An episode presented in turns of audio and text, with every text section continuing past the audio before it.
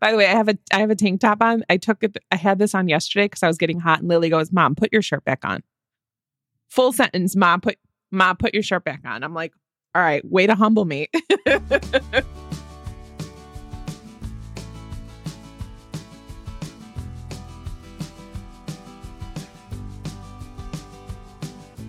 Welcome to Book Talk Etc., a podcast bound to grow your TBR. I'm Tina. And I'm Renee. And this is a conversational podcast about books and more from two Midwest mood readers who are easily distracted by new releases. And today, we're talking about our favorite books of 2022. If you enjoy listening, we'd love for you to follow us on Apple Podcasts or subscribe on your favorite podcast app. And if you have a minute, please consider leaving us a review or rating on Apple Podcasts or sharing us on social media. All of this helps other book lovers find us. And today we're sharing our best of 2022, our very favorites. And if you like these types of wrap-ups and want even more book talk, now's a great time to join our Patreon community. You can join for $5 a month or $54 for the year. And this month's bonus episode will include even more best of 2022 chat, where Renee and I and a special guest dig deeper into our reading year and talk about what worked and what didn't work for us this year, discuss reading trends, and give a few awards of our own. So if that sounds good to you, head to patreon.com/booktalketc to join us. Hi, Renee.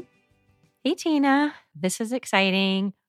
I think we are both, I mean, I don't know about you, but you probably are also caffeinated. I'm extra. Yeah. I enjoyed prepping, even extra, having coffee. And guess what?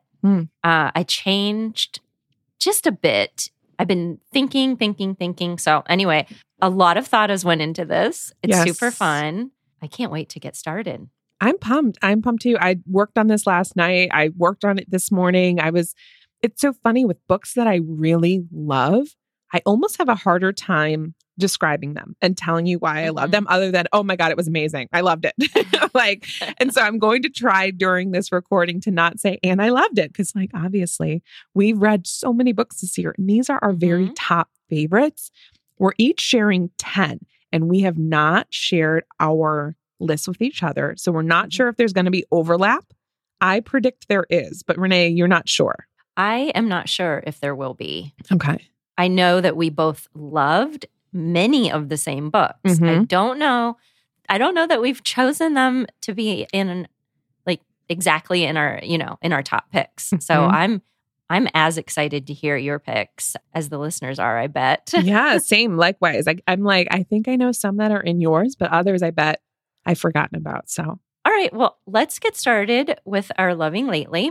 And I thought, why not bring this particular Loving Lately, in case anyone needs any last minute gift ideas. This is something I use all the time, and it is also on my Christmas list for anyone in my family who's listening.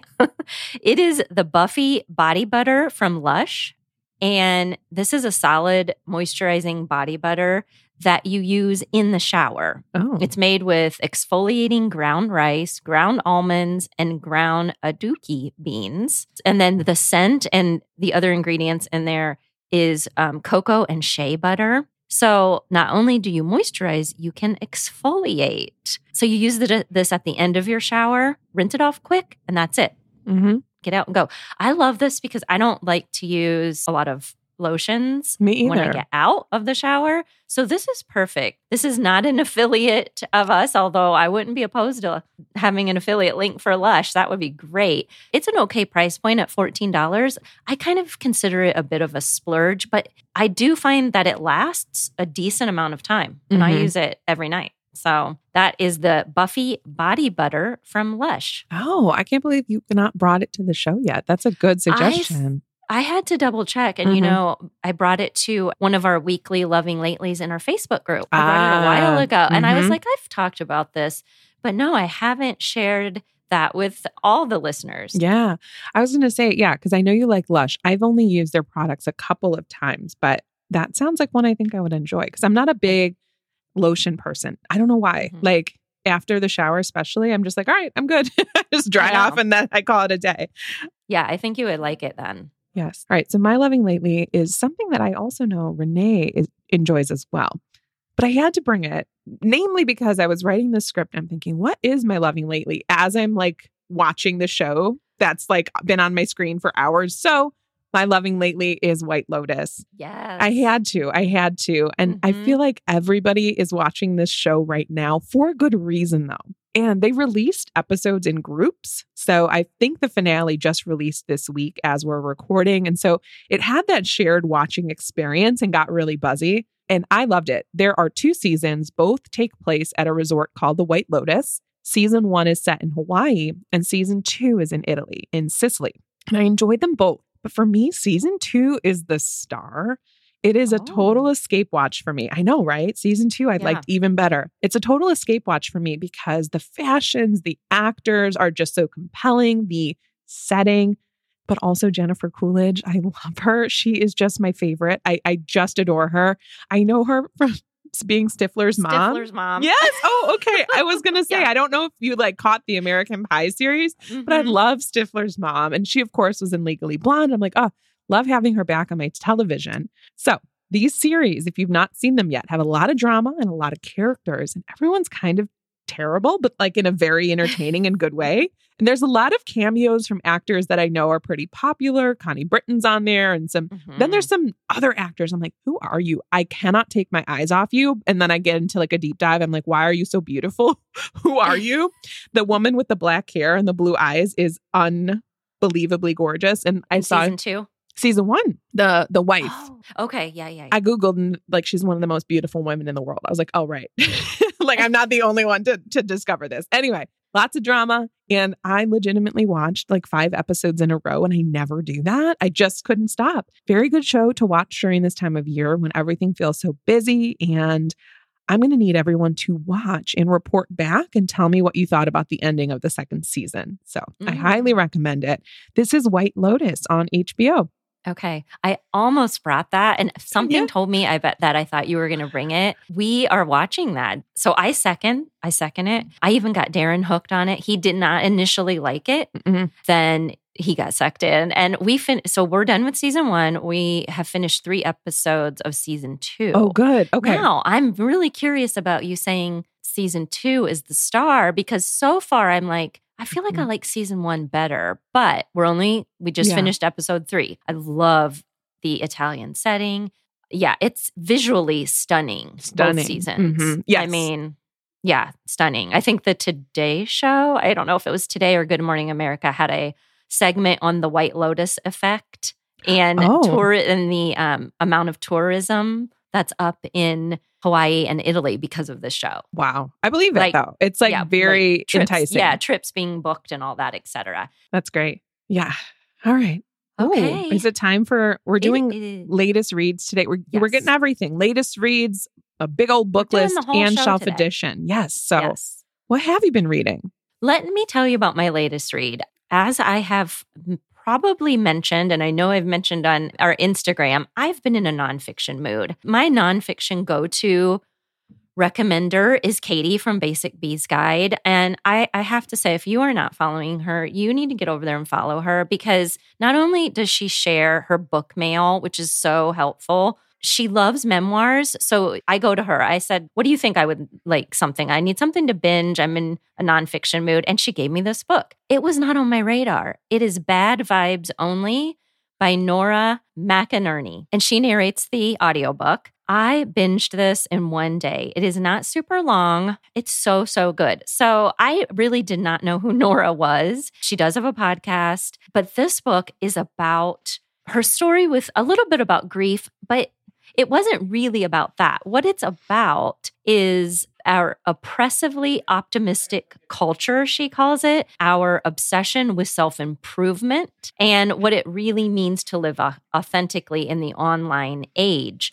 Now, the thing that I really liked about this, because this is a book in essays, and she ties in a lot of like the positive thinking culture with her own stories as she nears middle age, but she goes back. And one of my absolutely very favorite sections was about nostalgia. You know, I love nostalgia, especially in the like 70s and 80s. And she talked about, you know, growing up in a time when there weren't cell phones and for kids to go out. And it was such a great story. I loved it. It was probably my favorite one. But every single essay in this book is worth listening to. It really like checked all my boxes because she says in there that this is very much for overthinkers, analyzers, people who just can tend to get burned out on how their brains work and just thinking about all the things, which I would say that would be probably be me.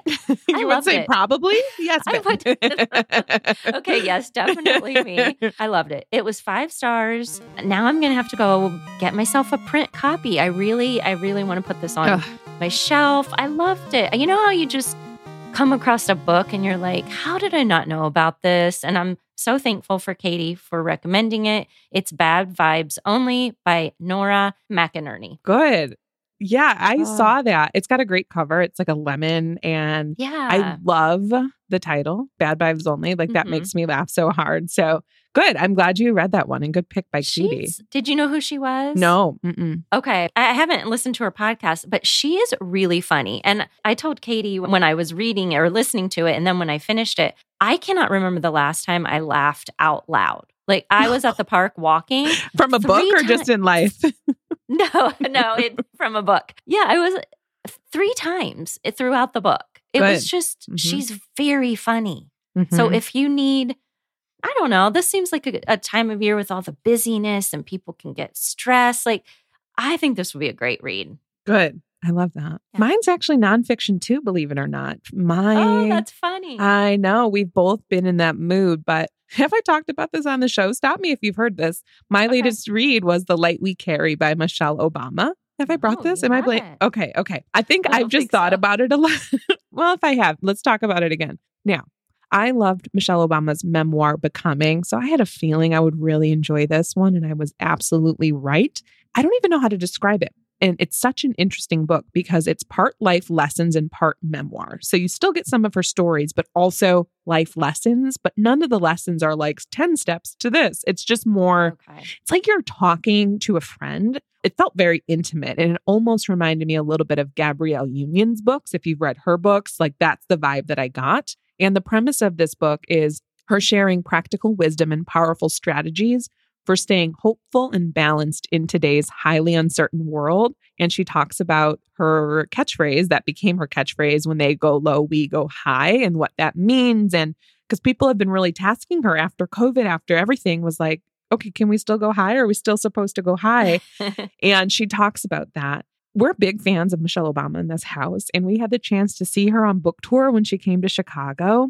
I say book tour, but it was more like a concert. Like we were not like in a small room with Michelle Obama. It was in the Chicago theater and it was packed. But again, the best part about this book is the honesty and that it's a conversation starter. She's not just sharing about her life and like her time as the first lady and after. She talks about where she learned certain lessons and then shares those lessons with us. She talks about building relationships and how she structures and maintains friendships with girlfriends, about having open dialogue with people from inside and outside of our community, and what tools work for her when she's dealing with self-doubt.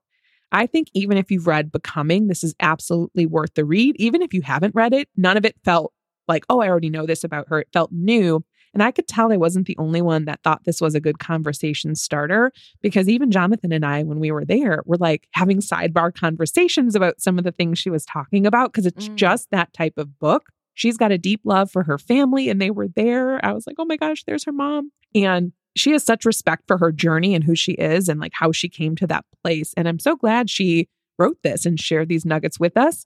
I think this would be awesome for a book club. So if your book club's looking for something that will really generate discussion, this could do it. This would also be a really good book to start the new year with to help reframe your mindset. And this book is The Light We Carry by Michelle Obama. I think both of our latest reads could be kind of paired together. That'd probably be a really great like nonfiction pairing. All right. Shall we? It's time to get started. Let's do it. All right. Let's talk about how we came up with our list. I know my list is a mix of fiction and nonfiction, and I think yours is as well. Yes, it is. Okay. And these are the books that we personally loved reading this year. They're not just ones published in 2022. And these are just the ones I love the most. We're calling it favorite books because these are our favorite. They're not necessarily like the best books. I don't know. Some of them are, who knows? Who's to say? But right. Definitely these were my favorite. I think they're, well, I don't know. For me, they're my top picks of the year. Yeah. So they're the best for me. The best for me. And mm-hmm. Yeah. Well, I just think best books. I'm like, okay, like I'm not a literary critic. I don't know if it's the most well-written. Well, right. I think they are. I think they're really well-written, but I always like hesitate to say the best, but no, these are the best. Now, how many books did you have to choose from? I had 127 books to choose from. That's so many. Year. I had 136. And I was curious because I was looking at last year. And during the recording last year, I had 118. And I remember my mind being like blown by that. Mm-hmm. And 18 more books at this time. Like that is so many. We'll talk about reading resolutions next episode. But I'm like, I think mine is to read fewer books and to DNF more and to really find really, really good ones. But 136 is so many. I don't want to say it wasn't difficult for me to narrow it down. But I noticed I was listening back to some of the episodes where I mentioned these books and listened to what I said during that time. And a lot of them I identified either as a 5-star read or I said, this is going to be one of my favorite books of 2022. I was right for the most part. Oh, okay. This was interesting. I did have a hard time. I don't know if it was a hard time or I struggled with a certain 4 or 5, I guess. Mm-hmm. There were some that I knew were going to be on there once I started thinking about it. Others, I went back and forth. I don't know about this for you because I know you may not give all of your books star ratings, but I only usually put my 5 stars in the mix. Mm-hmm. So even though I had all those books to choose from, only the 5 stars were the ones that I knew I was going to be looking at. And I had 45 stars this year. Whoa. I was counting all those and I was like, this is interesting. I feel like maybe I was very generous. But I'm rubbing off on you. When I was looking at the list, I was like, oh, yeah, okay, I've got a lot. But I still stand by all of that. And in fact, and guess what I did this year, Tina? Because I used Storygraph to track everything and keep it. I gave some quarter stars. And one, I know, one I'm in so particular. Proud. I kind of enjoyed it, actually. See? One in particular, which I'll talk about when I get to it. I gave it a 4.75, but I have not been able to stop thinking about that particular book. And it has led me into other avenues, which I will get into. And so I had to bump that up. And I had to move that into my top 10 and take something else off, which like I know I said, you're really grappling. You're really grappling. Yeah, I know. Like I think I messaged you like I'm acting like this is a life decision, but right. Like we're going to hold you accountable to this list. Yes, but no, it was fun. Overall, I think that I asked myself initially, what books are you still thinking about? Mm-hmm. Yeah. You know what? It's funny because you mentioned, walking away from it. It's the book that stuck with you. I find my ratings do change often as I get away from a book. Usually they go down, but on occasion it does bump up. And I actually shifted. I switched my favorite book, like the one that I picked for my favorite of the year during our Best of 2022 So Far episode. It was not number one. But I actually have bumped it up since then because of its lasting power. Isn't that interesting? So did you keep any of your books from our Best of 2022 So Far episode? Yes. How many? And I actually forgot what was on that list. So I had to go back and check. And I was surprised. Yes, I've kept 4 of them. Yeah, I kept 3. But like the other 2 could have easily made their way into the top 10. How about themes? Did you notice any themes as you look at your top 10? So not initially, but once I had the list finalized, I realized I have a few themes. Strong women. Mm. Now, not every book, but looking at several of them, yes. Characters that have went through a trauma or some sort of like big life adjustment. That's one of my, definitely a theme in quite a few of my books. And twists. Mm-hmm. Now, When I say twists, it's the thing that has stuck in so many of my picks was that there was either a character-driven twist, like something happened to a character that I did not see coming, or it was plot-related in like just the action or the resolution. Most of these that had twists left me stunned. Yeah. And when that happens, it stays with me. Like that book is really hard to forget because I was so invested in the characters and the story that I just don't forget it. So that ends up rising to the top. Those were my main themes. What about you? Yeah. So I am thinking about it.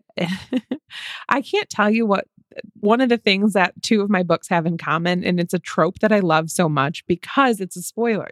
The fun is in the reveal. So okay. I will agree with you when I have a couple of books that there's characters that suffer great loss, and that I just can't. Like it's what gets me. I was laughing. I'm like, I feel like I like being sad. If you're going to look at my list, you're gonna be like, wow, you're a sad girl because I just love books that reach into my heart and give it a squeeze. I have a couple unique stories too. Stories that the premise is just what got me and the execution held up. And sometimes there are a few that were gasp worthy, not in a thrillery way sometimes. Yeah. But sometimes it was just, I cannot believe the author went there with this. Mm-hmm. Mm-hmm. Exactly.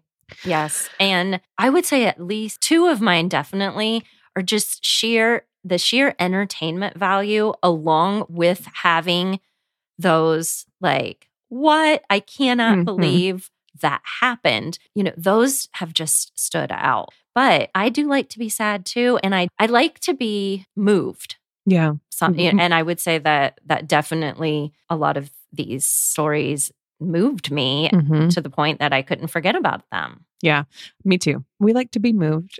Move me, delight me. All right. So with that, here are our favorite books of 2022. I made Renee rank them. So give me your number 10. All right, here we go. My number 10 of 2022 is Cover Story by Susan Rigetti. And this was on my summer list. This was the story about aspiring writer Laura Ricci, who landed the summer internship at Elle magazine. And then she meets Kat Wolf, who at the time was working as an editor. And she was the daughter of a clean energy mogul.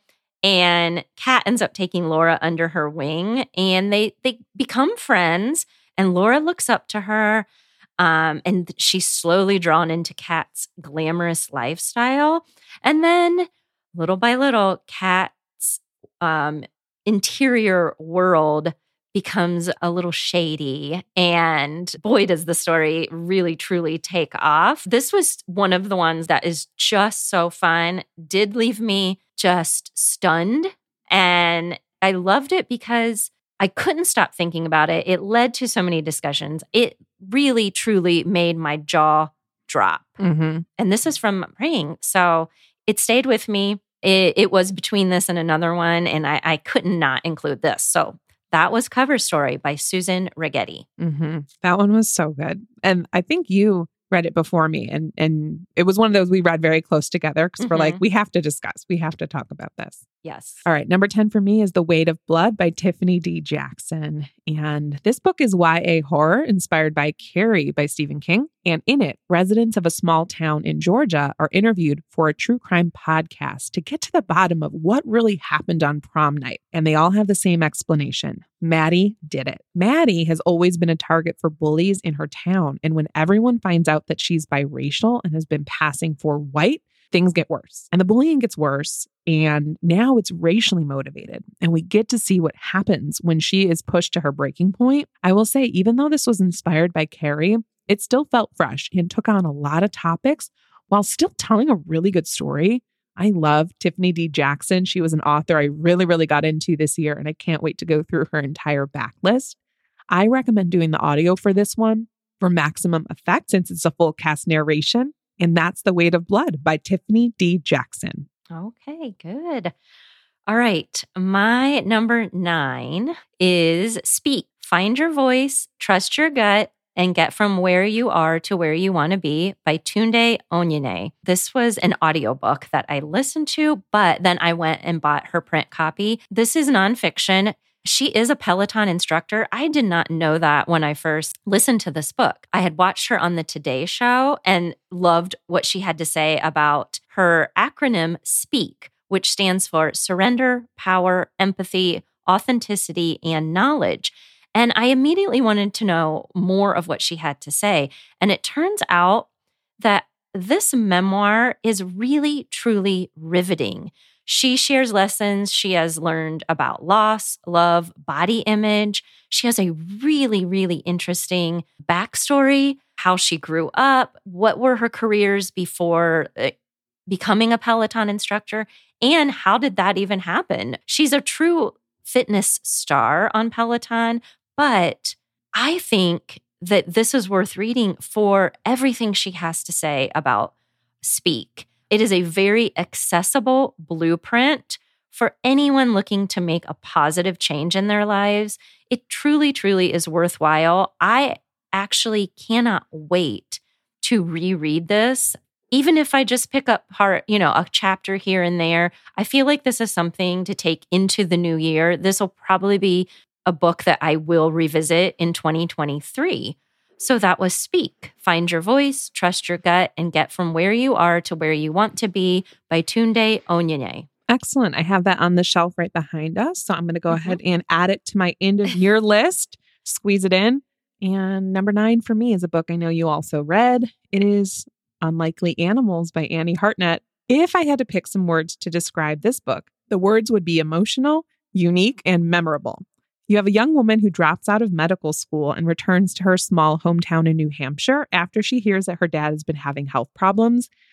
He very clearly has some sort of something going on in his brain because he's been hallucinating small animals, having visions of the ghost of a long-dead naturalist, Ernest Harold Baines, who was once known for letting wild animals live in his house. And that's it. It goes from there. The story takes off in directions where I wasn't expecting. There's a missing person and the dad becomes obsessed with finding her. And I thought that was going to take the crux of the plot, but it really doesn't. It goes in a lot of different ways. There's a unique narration structure too that I think is part of the fun reveal. But I will say the characters are what made this book for me. They are flawed, but lovable and felt very real. They felt like people I could know. And I really got absorbed in their story. There's a great author's note at the end too, where Hartnett shares about the real people that inspired her to write this story. And it's a really good origin story. If you want something that's a little bit different, I would say go ahead and give this one a shot. It's Unlikely Animals by Annie Hartnett. I love that book. I love Clive is a character I won't forget about. Yes. I know that if we would have done our top 15, this would have been one. Oh, yeah. Well, good. Yeah, I'm glad that I snuck it in because I that was one I was like, maybe. Yes. And for no other reason other than these particular 10, just I couldn't not have them. But I loved Unlikely Animals. So I'm glad that you have that one on your list. Okay. My number 8 is Notes on an Execution by Danya Kukafka. I read this a long, long time ago. I brought this to our January 4th, first show of the year. Now, the fact that this has stuck with me, it is truly the writing and the story. This was about the story of a serial killer named Ansel, who's on death row. And the story is told primarily through the eyes of the women in his life, which was really such a great way to tell this story. It's told through the eyes of his mother, a sister in the story, not his sister, a sister, and a homicide detective. And Ansel's narration was told in a countdown to his execution. And it was chilling. It created tension. The mystery was perfection.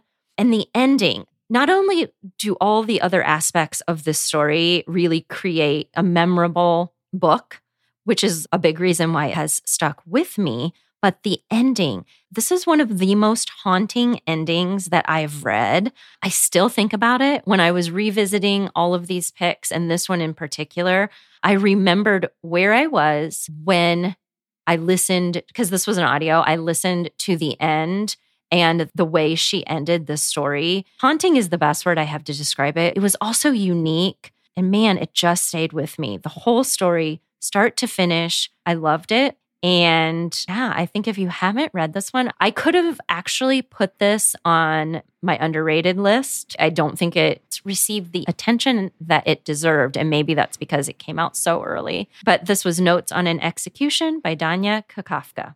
I think you're right. This one has not received the attention it deserves. I haven't read it yet either because I know you brought it and it just kind of left my radar because I'm like, oh, well, Renee covered that one. So another one I'll have to add to my ever-growing Renee recommended list. Yeah, right. I'm sure you would like it. I'm sure I would too. Let's get into some disturbing territory because my number 8 is Tender is the Flesh by Agustina Bazterrica. This is not for the faint of heart, but it made my list because it was one of the most shocking and mentally disturbing books I've ever read. And that's no joke. The story follows Marcos, and he is a manager at the local processing plant.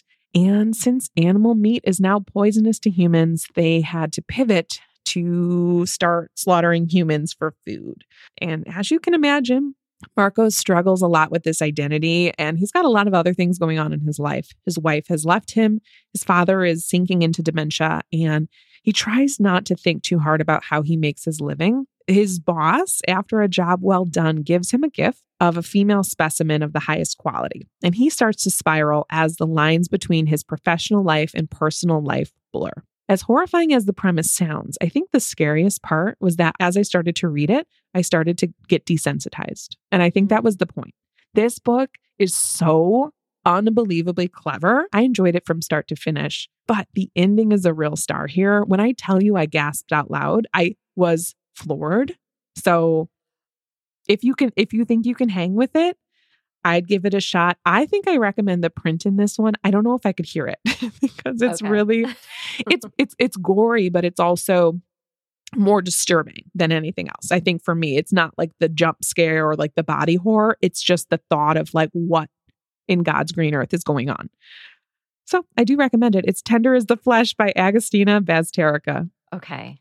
I still remember your initial description of that, which is crazy, but I feel like you may have actually sold me this time around by saying, yeah, I like what you had to say. Clever. And the ending. Yeah, I think you got me. I may have to give this one a go. It's short. Okay.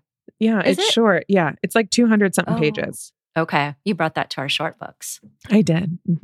All right. Okay. My number 7. This is the one that was not initially on my list that I haven't been able to stop thinking about. I mean, I had to put it here. It's Between Two Kingdoms, a memoir of life interrupted by Suleika Jaouad. Now, I initially did not have this in my top 10. It would have been my 11th or 12th for sure, but I love this book so much. I keep thinking about it. I'm following her.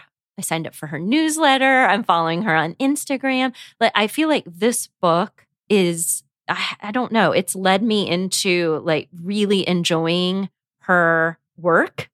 And that's not something that, you know, if I wouldn't have read this book, I wouldn't have, you know, been able to enjoy so much more of her writing. So this is her memoir of illness and recovery that shows her journey from a diagnosis of leukemia to remission and ultimately to a 100-day, 15,000-mile road trip across the country with her rescue dog. It's inspiring, it's uplifting, it's touching, there's humor. It is such a memorable story of healing and self-discovery. And really, if you like a road trip book, if you just like just to be enmeshed and taken in by a great, interesting, uplifting story, this is really, really, truly a story that is a journey, literally and figuratively. I just really loved it. And definitely for both the memoirs that I've talked about, definitely get the audio if you can, because the authors narrate the stories, and it just adds that little extra something special. Yeah, I loved it. So it now has a spot in my top 10. So that is Between Two Kingdoms, a memoir of life interrupted by Suleika Jaouad. Good. I'm glad that you ultimately decided, okay, I've got to have this one on the list. Yeah. Ooh. Yes. All right. Mine is, all right, let's go ahead and get the other disturbing book out of the way on my list, because number 7 is Perfect Days by Raphael Montes. And Tender as the Flesh is horror.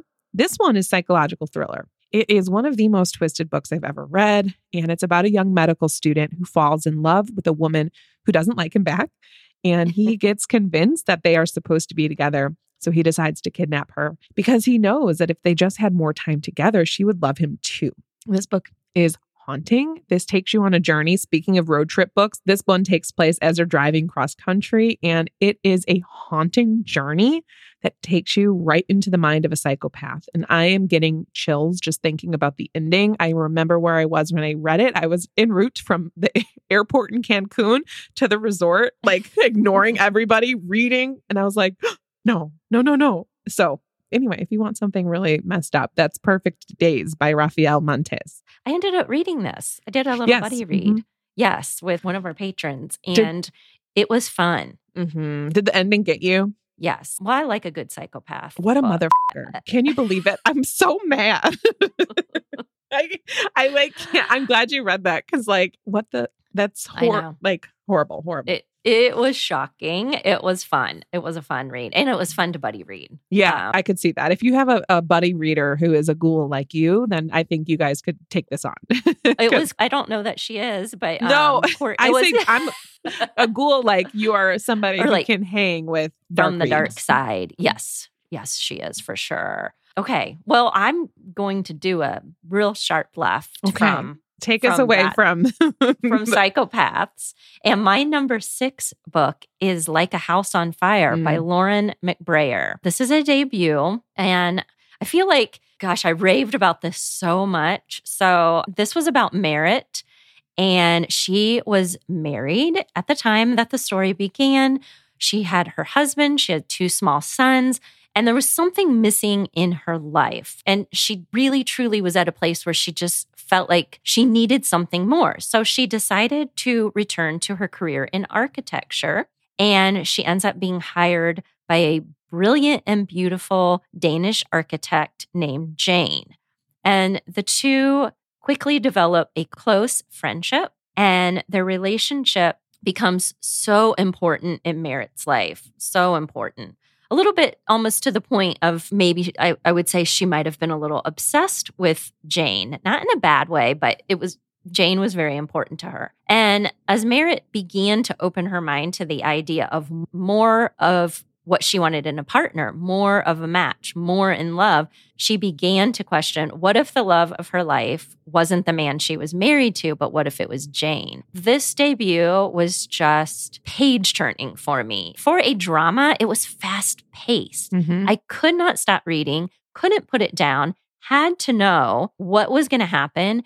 And also, I like that these characters were really, truly flawed. No one in the story was entirely likable or unlikable. They were flawed. They had issues. There was some things that were said and done that I just, didn't like, didn't agree with, but still I had to know how it would all end. And boy, the author managed to surprise me in the best possible way with this story. And of course, I haven't forgotten it. I highly recommend, especially for book clubs. I think it would be a great book club book. If you haven't read it, put that on your 2023 list. It's Like a House on Fire by Lauren McBrayer. Mm-hmm. I 100% agree. You read that and raved, so I had to pick it up. And I also loved it. Really good for book club.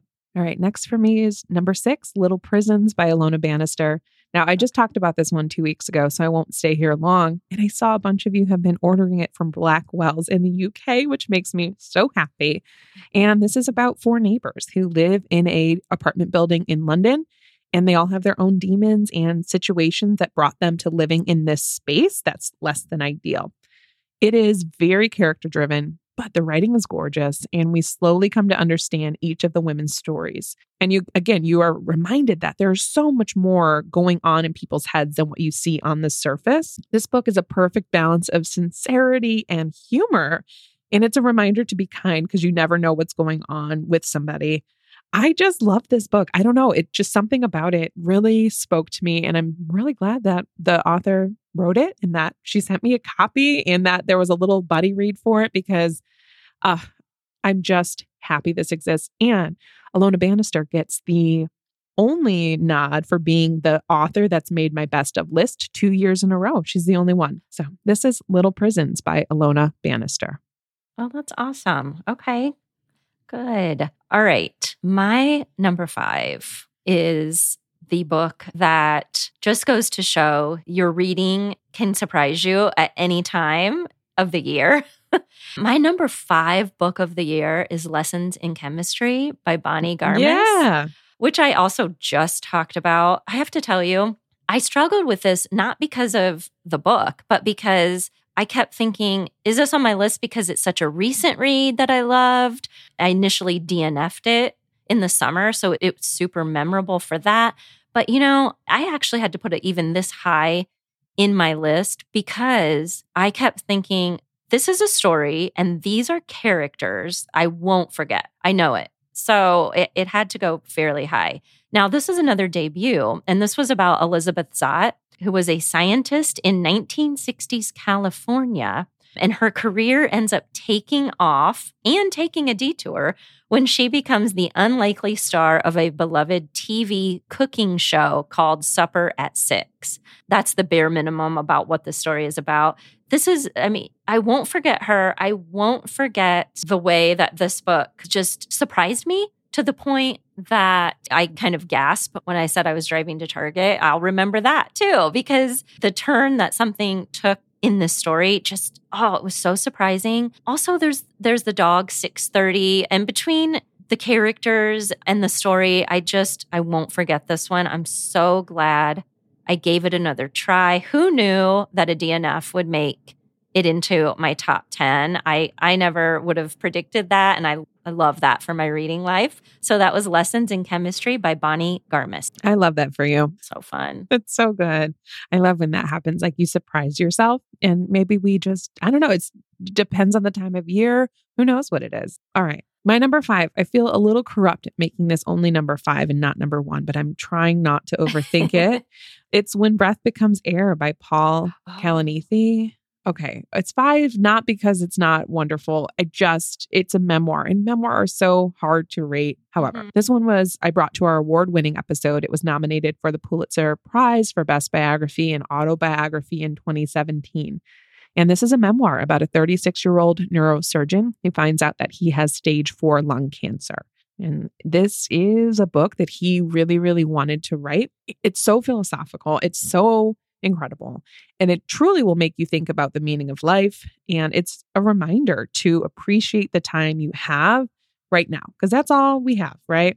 Mm-hmm. I can see myself coming back to this book year after year because I do suspect that different parts will resonate with me as I go through different stages in my life. I did the audio. I really enjoyed this book. Gosh, I can't say enough. This is When Breath Becomes Air by Paul Kalanithi. I'm so glad that made your top 10. I love that book. That's my only nonfiction. Yeah, yeah. We've brought some really good memoirs, though, that made our list. Mm-hmm. Very worthwhile. Yeah, that book. I love that book, too. All right. My number 4 is a straight thriller. And, you know, I've read many thrillers this year, and this one tops my list. It is Dark Horse by Greg Hurwitz. What? You could have paid me $100. I wouldn't have gotten here. It was one of my best so fars. And I read this in February. I'll tell you what. And this was book 7, I believe, of his. I've read them all. This is just the best. And it just stands out for all the thrillers that I've read this year. This is about Evan Smoke. And he is a man with many identities and a very challenging past. He used to be known as Orphan X, a government assassin. And then when he left that program, which was a very, very dark ops, under-the-radar government program. He then became known as the Nowhere Man. And what he has spent his time doing as the Nowhere Man is helping good people who are in trouble. They call his 1-800-Nowhere-Man number and tell, basically that's what happens. And, you know, he decides if he's going to help them or not. Now, the genius of this particular story is he gets a call from a drug kingpin in South Texas. That is not somebody that Evan would typically help. He helps good people. But this guy, he's very complicated. He's a drug kingpin, yes, but he also provides legitimate employment opportunities in the city he is in. And his 18-year-old daughter, who is an innocent person, has been kidnapped by a rival cartel. And that's all you need to know. This was fast-paced from start to finish. I do think it's worthwhile to read the series. I also think it's possible to jump right in with this book. I really do. It is thrilling. There is amazing plotting, and the resolution left me shocked. I haven't forgotten this story because of the way that he writes characters, the way he writes action, the use of like clever technology, all of that put together. It's just a fast-paced thriller like no other thriller. That was Dark Horse by Greg Hurwitz. Mm-hmm. I know I'm not going to talk you into that one. No, you're not. But I just can't believe that. Well, maybe they're coming. There's only one thriller so far. Yeah, you know? Yeah. I know. I feel like we have to do like a sneaky bonus best thrillers of 2022. You've read my mind, Tina, because this morning I was thinking, how surprising is it that for me, with all the thrillers that and mysteries that I read, they don't clog up my best of list. But I was thinking I should do something for Instagram, like a top thrillers you need to read, that I loved this year. I was thinking that. Yeah. There's something about thrillers that certainly they can make the list, but like I've always done this for years before the podcast. I always had two separate lists, best thrillers and best of 2022. Mm-hmm. I don't know why. So I don't know. We'll think on that. My next pick is not a thriller at all, but I loved it so much. Okay. I'm going to have to stop saying that because obviously we're in the top four territory. And I'm still, as I'm reading this, I'm like, maybe it's number three. No, I'll keep her where she is. It's All the Lonely People by Mike Gale. I love this book so much. It's about Hubert Byrd, who is a lonely octogenarian, and he lives a very lonely life. The highlight of his week are phone calls to his daughter, who lives in Australia, but he doesn't want her to know that he's so lonely. So he makes up this picture-perfect retirement, and he packs it full of fun and friendship and fulfillment. But then she says she's coming to visit him in England. So he's like, oh gosh, I have to try and meet people and show her that, I'm not as lonely. I'm not lonely. I swear I'm having fun. This book was perfect to me. It goes back and forth between Hubert's early life as an immigrant to the UK to present day, and I was equally invested in both timelines. This book is sweeping and engaging, and it's such a good reminder to put yourself out there, even if it feels like the last thing you want to do. Hubert worked his way into my heart and became one of my all-time favorite characters. And this is one of the books I wish I could read again for the very first time. I love this book. There's so much history to it. I learned so much about the Windrush generation, and I loved it. I'm trying to think. Okay. This one made me cry. It's All the Lonely People by Mike Gale. Oh, okay, good. I love that book. All right. Oh, and now I'm sad though that he's not in the top three. Like he's going to come tell me like, hey, what the heck? Oh my gosh, that's so funny. Well, I'm sure he'd be happy with number four. Okay, that's true. All right. My number three is We Are the Light by Matthew Quick. And I'm sure, you're not surprised about that. This book is about Lucas Goodgame. He lives in a quaint suburb and his life has been torn apart by a recent tragedy.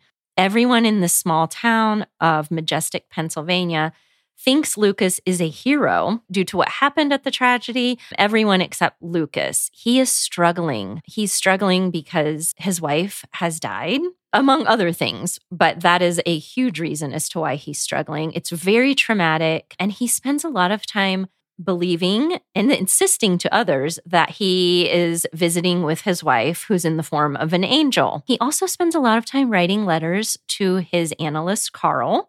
And then one day, a tent shows up in his backyard, and in that tent is Eli. He's an 18-year-old young man who the community has ostracized. Lucas, however, does not ostracize him. He actually embraces him, and they form an unlikely alliance. And the story goes on from there. This is a story of healing, of trauma, a lot of trauma, of community, of friendship, of love, of grief, and of starting over. This book is the book of the year that made me cry. I didn't cry. I did cry with some other books. This one made me cry the most. I cried for quite a while, and I love this book. It feels really special. I feel like it's one that I won't forget. Yeah, it's not a perfect book as far as I don't know. There were parts of the story, I would even say in the beginning, where I felt confused. I wasn't really sure what was going on. But in the end, I won't forget this story. I won't forget how much it made me cry. So it's We Are the Light by Matthew Quick. Mm-hmm. Well, I know. Yeah, I read that one too. I can definitely see why that was one that made you cry. It is intense. Yes. Well, speaking of books that made us cry, number 3 is Tomorrow and Tomorrow and Tomorrow by Gabrielle Zevin. I love this book. It's a story about platonic friendship and love in its many iterations. Sadie and Sam are friends that met as children and initially bonded over their love for video games. And they later reunite in college. And with the help of Sam's roommate, Marcos, they start their video game empire. You get to watch them as they grow from children to college kids, all the way to these wildly successful characters we know throughout about 30 years. And we follow them through their ups and downs as they find success and failure and their closeness. And then sometimes they grow apart through grief and through growing up. This book ripped out my heart, and you'll know if you've read it, exactly what point it was out. Check trigger warnings if you're worried about the emotional aspect of this one. Just check them out on the Story Graph. But I still thought this book was so beautiful and so unique, and I love how the author told the story. There were some really, really unique chapters. And it's so clever. Again, I'm just gushing because I don't know how else to describe books I really, really love. I'm so happy this one worked. It's Tomorrow and Tomorrow and Tomorrow by Gabrielle Zevin. I had somewhat predicted that to be your number one. And now I cannot wait to see what else you have left. All right. I know. I went back and forth. Okay.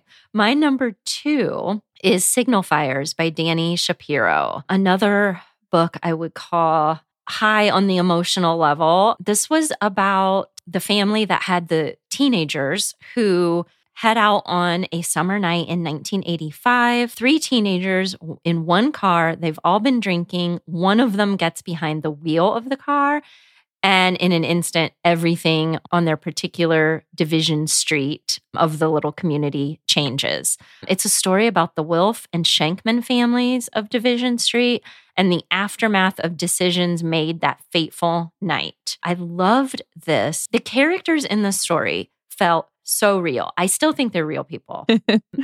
I do. I love the larger philosophical look that Danny Shapiro took with looking at family, fate, regret, loss, grief. I cannot stop thinking about these particular families and the people in them. I love the resolution. I love the direction that she took this story. This was my first book by her. I was just wowed by the level of her writing. I don't think there's another book this year where I feel like I would probably need to highlight the entire book almost, because there's passages and sentences and thoughtful reflections I want to remember. This is the book, too, that I cannot wait to reread. My excitement level over when I'm going to get the opportunity to reread this is so high, and that doesn't happen often. but I'm glad I get to do it. I'm jealous of people who get to read it for the first time. So that's Signal Fires by Danny Shapiro. Mm-hmm. And I started that this week. It's been an insane week. I mean, I was looking for anything that would grab me, anything at all.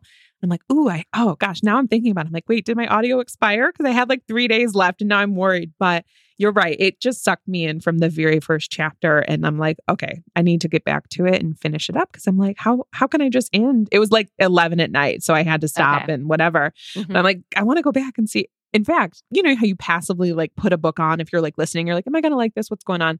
All of a sudden I was like working, I was grading papers and I just stopped. I'm like, did that just happen? Hold on. Let me re-listen to the very first chapter. Cause I was like, wait, already. Cause she just dives right in. You're like in Dives right in. Yeah. I can't wait to get back into that. All right. Oh. I know you're number one now. I was debating, but I know it now. My number two is The Measure by Nikki Erlich. Okay. I thought, so now I know we don't have any overlap. That's exciting. I know. I predict, that was my initial inclination that we weren't going to, but yeah. Okay. But I'm going to be thinking while you're talking because now I cannot figure out your number one. I've got to, all continue. Right. The Measure by Nikki Erlich. And this is about strings. So it's kind of science fiction, literary, a little bit speculative, but one morning, every human on the planet aged 22 and up wakes up to find a little box at their front door with their name on it. And in the box is a string, and the string tells you how long you'll live. And so there's these people that are short stringers that have a short life and folks that are long stringers that will live a long life. In order to enjoy this book to its fullest, I think you have to just accept that premise and go from there. I don't know if I've read a more thought-provoking book this year. I will say it's political, but I like that. I like that she went to certain places and you get this story through the eyes of 8 characters as they grapple with what to do with the knowledge of the length of their string. Some of them are deciding whether or not they want to open the box. Some of them don't look. Some of them look. And you get to see what this knowledge does to humanity overall. You cannot help but put yourself in that situation and think about what you might do if you were the one who got this box at your front door. This book gave me all the feelings. I thought it was so thought-provoking, and I can't believe this is a debut. I'm thrilled to see what this author does next. She is so smart. This book is smart. I loved it. Again, want to read it another time and wish I could read it again for the first time. This is The Measure by Nikki Erlich. Yes. Okay, good. I am so glad that you brought that. This absolutely would be in my top 15. Yeah.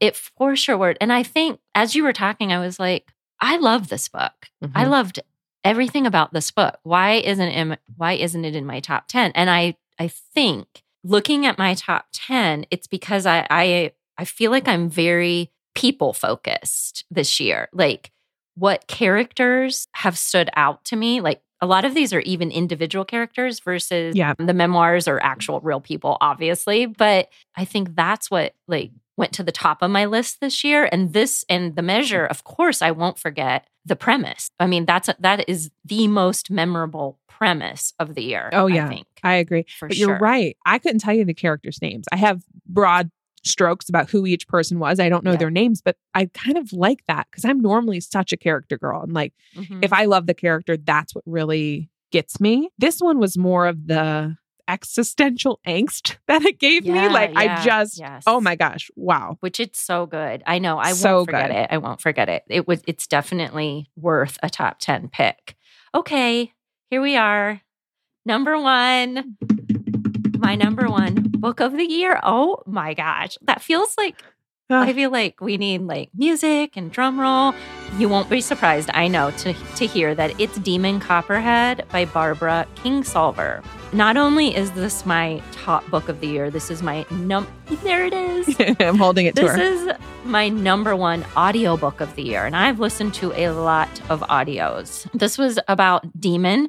That's his nickname. His real name is Damon, but he is a boy born to a teenage single mother in a single wide trailer in Appalachia. He has no assets beyond his good looks and his wit and a fierce talent for survival. This is truly a coming-of-age saga. It's relayed, it's narrated by Demon. The whole book is him. I never in a million years would have thought that I would have put a book or would have loved a book so much that was narrated by a kid. Obviously, he grows up. It is set over many, many years, which is one of my favorite, I don't know if you call that a trope, but like a literary device. Yeah. Like we get to see him from a young age to a much older age. He goes through so much. He braves like the traumatic experience of foster care,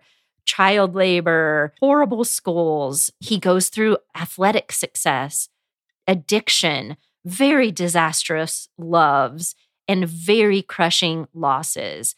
And through all of it, he is his own person. He survives. He is witty. In this book, I saw a like blurb somewhere, I think it was the Washington Post, said, it is equal parts hilarious and heartbreaking. I completely agree. That is exactly what this is, because he's so witty at times. He's funny.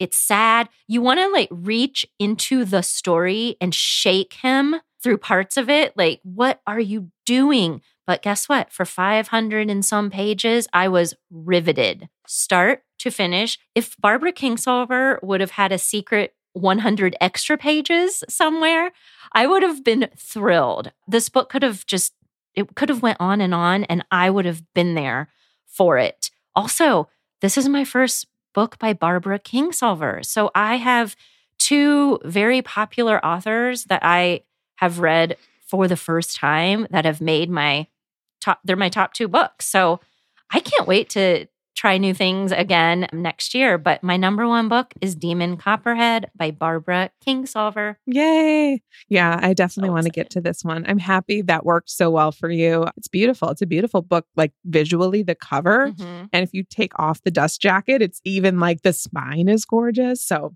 I'm excited to get to that one eventually. All right. My number one book, I'm like, all right. I can't figure it out. All right, here's why this one switched. I brought it to the midway point, and I don't think for my midway to 2022, I had a number one, but I shifted it. Migrations by Charlotte McConaghy is the one that has now come back through to my top spot. And here is why. It was my first book I read in 2022, and I was looking at my top three and flipping through and going back through and reading some of the quotes that I had identified. And if I could just read a brief quote from this one, this is the kind of book you're getting with Migrations. We are all given such a brief moment of time together that it hardly seems fair, but it's precious and maybe it's enough. Like, I love books that I don't care about the plot. She gets on a boat. The birds are dying. She is like a wildlife conservationist, and she talks her way onto this boat. She is trying to track the Arctic terns, and she wants to follow them for their final migration. And she comes in contact with these fishermen, and they let her on their boat. And the story takes off from there. It's not really about that. We come to know Franny as a character, but it's also about climate change. It's about love. It's about loss. It's about being a wanderer and like what happens if the path you thought you would take in life gets irrevocably changed. It's about family. And I thought this one was so readable and thought-provoking. And I remember where I was when I finished it. I was sitting in my bed listening to it. And I just sat there and stared at the wall when it was over, because it's just, I don't know how to describe it. Like, it's just a book that I won't forget. And again, maybe I'll start the year by reading it again, because I loved it that much. But if you haven't given this author a shot, I also loved her other book, Once There Were Wolves, and she is somebody I have my eye on. I can't wait to see what she comes up with next. So my favorite book from 2022 is Migrations by Charlotte McConaghy. Oh, wow. I love that you surprised me. I surprised myself sometimes. I love that. How crazy is that the first book you read of 2022 ends up to be your top? I know. I'm kind of like, wait, so it was all downhill from there? No. Lots and lots of good books. It's filled with like, it's a roller coaster, right? Yeah, That's how I picture our reading year. Mm-hmm. It's a roller coaster. And how much fun was it? It was so fun. It's not over. We're going to keep reading. And I kind of like that we do this a little, it's not that early, but still we have time to keep reading before we have to get into our 2023, like start over? What topics are we going to be doing? Mm-hmm. So I've got to read that. I remember when you brought it to the show last year and I was like, oh, that sounds so good. And I'll have to read that later. Yeah. And now you've resold it. I would say be patient with it. And this is for you and anybody. Give it a minute because it goes places that you won't expect. And okay. Yes, I would love for you to read this one. Yeah, and that was what I was going to say to you earlier before we were recording. Now I'm like, oh, okay, we've done it. But now I don't want to read any good books because I'm worried. What if I find one that would replace one of my top 10? Like, I'm literally worried about that. That is so silly. So silly. Well, you can always bring it as a latest read and give it its due. I know. So I'm happy. I'm happy with my list. Are you happy with yours? I'm very happy with my list. I'm very, very pleased. And I can't wait to see what everybody else thinks about our list and what other people recommend as their best book of the year.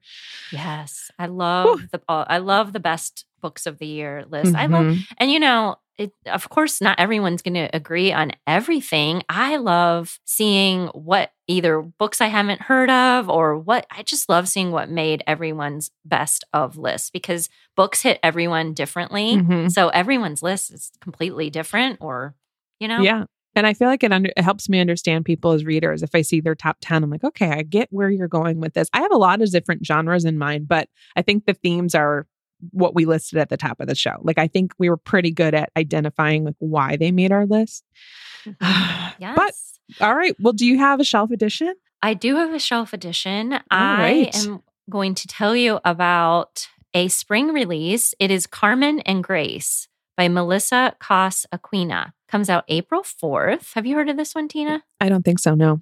Okay. I think you're going to like the sound of it. It's a coming of age drama. This book is about two cousins, two girls. They're close like sisters. They start off, it sounds like, as very young.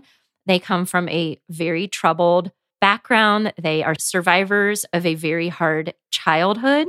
They end up connecting with someone named Donna Durka. She takes them in and she supports them. She provides them stability and love. And she's also the leader of an underground drug empire. Now, what ends up happening is at one point, something happens to her and she dies under mysterious circumstances.